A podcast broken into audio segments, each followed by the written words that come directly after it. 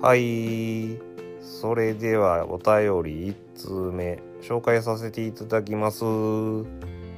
早口でいきます。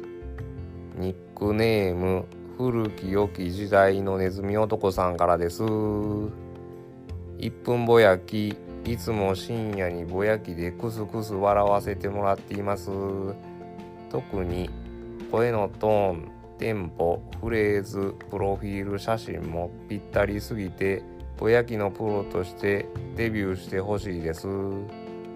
世の中の出来事や情勢についてぼやいていってほしいです。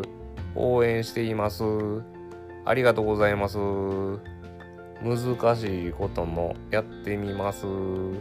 深夜のお供に1分ぼやき。これからもよろしく。